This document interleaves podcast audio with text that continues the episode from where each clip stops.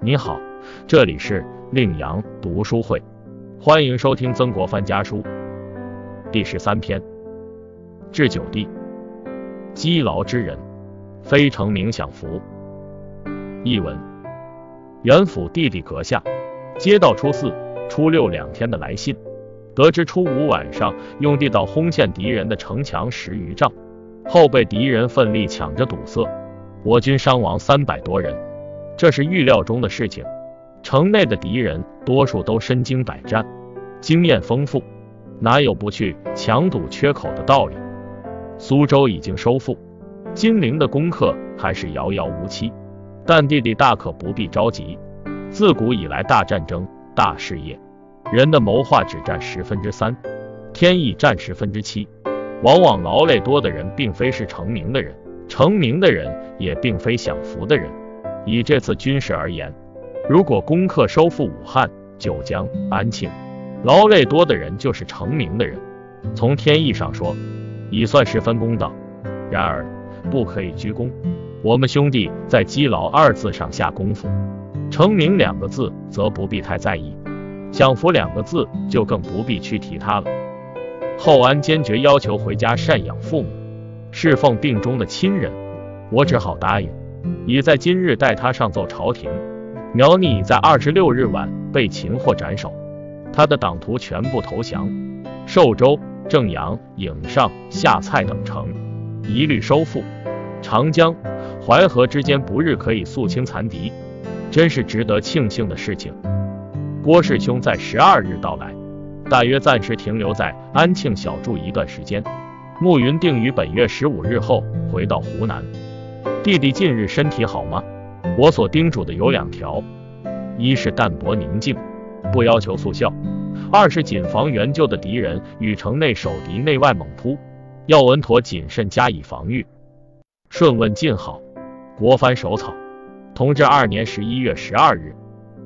解读：曾国藩在这封信中对弟弟说，自古以来，大战争、大事业，人的谋划只占十分之三，天意占十分之七。往往劳累多的人并非是成名的人，成名的人也并非享福的人。这体现了他的求阙精神，阙就是不知足的意思，时时告诫人们物极必反的道理。累计劳苦的人并不是功成名就的人，而成名的人也并非是真正享福的人。其意是说，万事讲求留有余地，不求至善至美，懂得知足常乐。还有就是说，等待时机再发制人，绝不是心甘情愿屈居第二。老子说，持而盈之，不如其已；揣而锐之，不可长保。金玉满堂，莫之能守；富贵而骄，自遗其咎，功遂身退，天之道也。这就是告诫人们过分自满，不知道适可而止，就会难保长久。金玉满堂，往往是人无法长久拥有的；富贵而骄傲，一定会自取灭亡。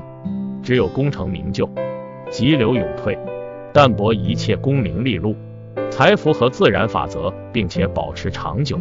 也就是说，人只有知足，才能常常感受到幸福和快乐。韩非子说麟，下篇中说，工艺木雕的要领，首先在于鼻子要大，眼睛要小。鼻子雕刻大了，还可以改小，如果一开始便把鼻子给刻小了，就没有办法补救了。为人做事也是一个道理，凡事要留有余地，留有后路，只有这样才不至于遭遇失败。曾国藩参加科举考试，考中翰林，又从军做官，这被很多人羡慕。但是他历经多年的磨练，深知事态的险恶，所以他在信中对弟弟说，军事上如果能够取得胜利，那么你劳累最多，可谓是成名的人，从天意上也是十分公道的。但是你万不可居功，因为曾国藩为官多年，深知其中的险恶。在他看来，官场最容易丧失权威和荣耀。在官场中有一些规矩，这些规矩要内心知晓，而背后遵循。这些规矩，一是忌直言说人长短，二是懂得取悦别人，也就是说，与人保持和气最重要。三是小心小人捣乱，并举例说，苏东坡可谓才华横溢，但是正是由于他不懂得这些官场上的潜规则，才屡次遭贬。所以曾国藩叮嘱弟弟，我们在官场上一定要谨慎行事，时刻认识到颠覆的危险。我们为官要在积劳二字上下功夫，成名两个字则不必太在意，享福两个字就更不必去提它了。由此可见，大凡成功的人，名望越高，他就越珍惜自己的名誉。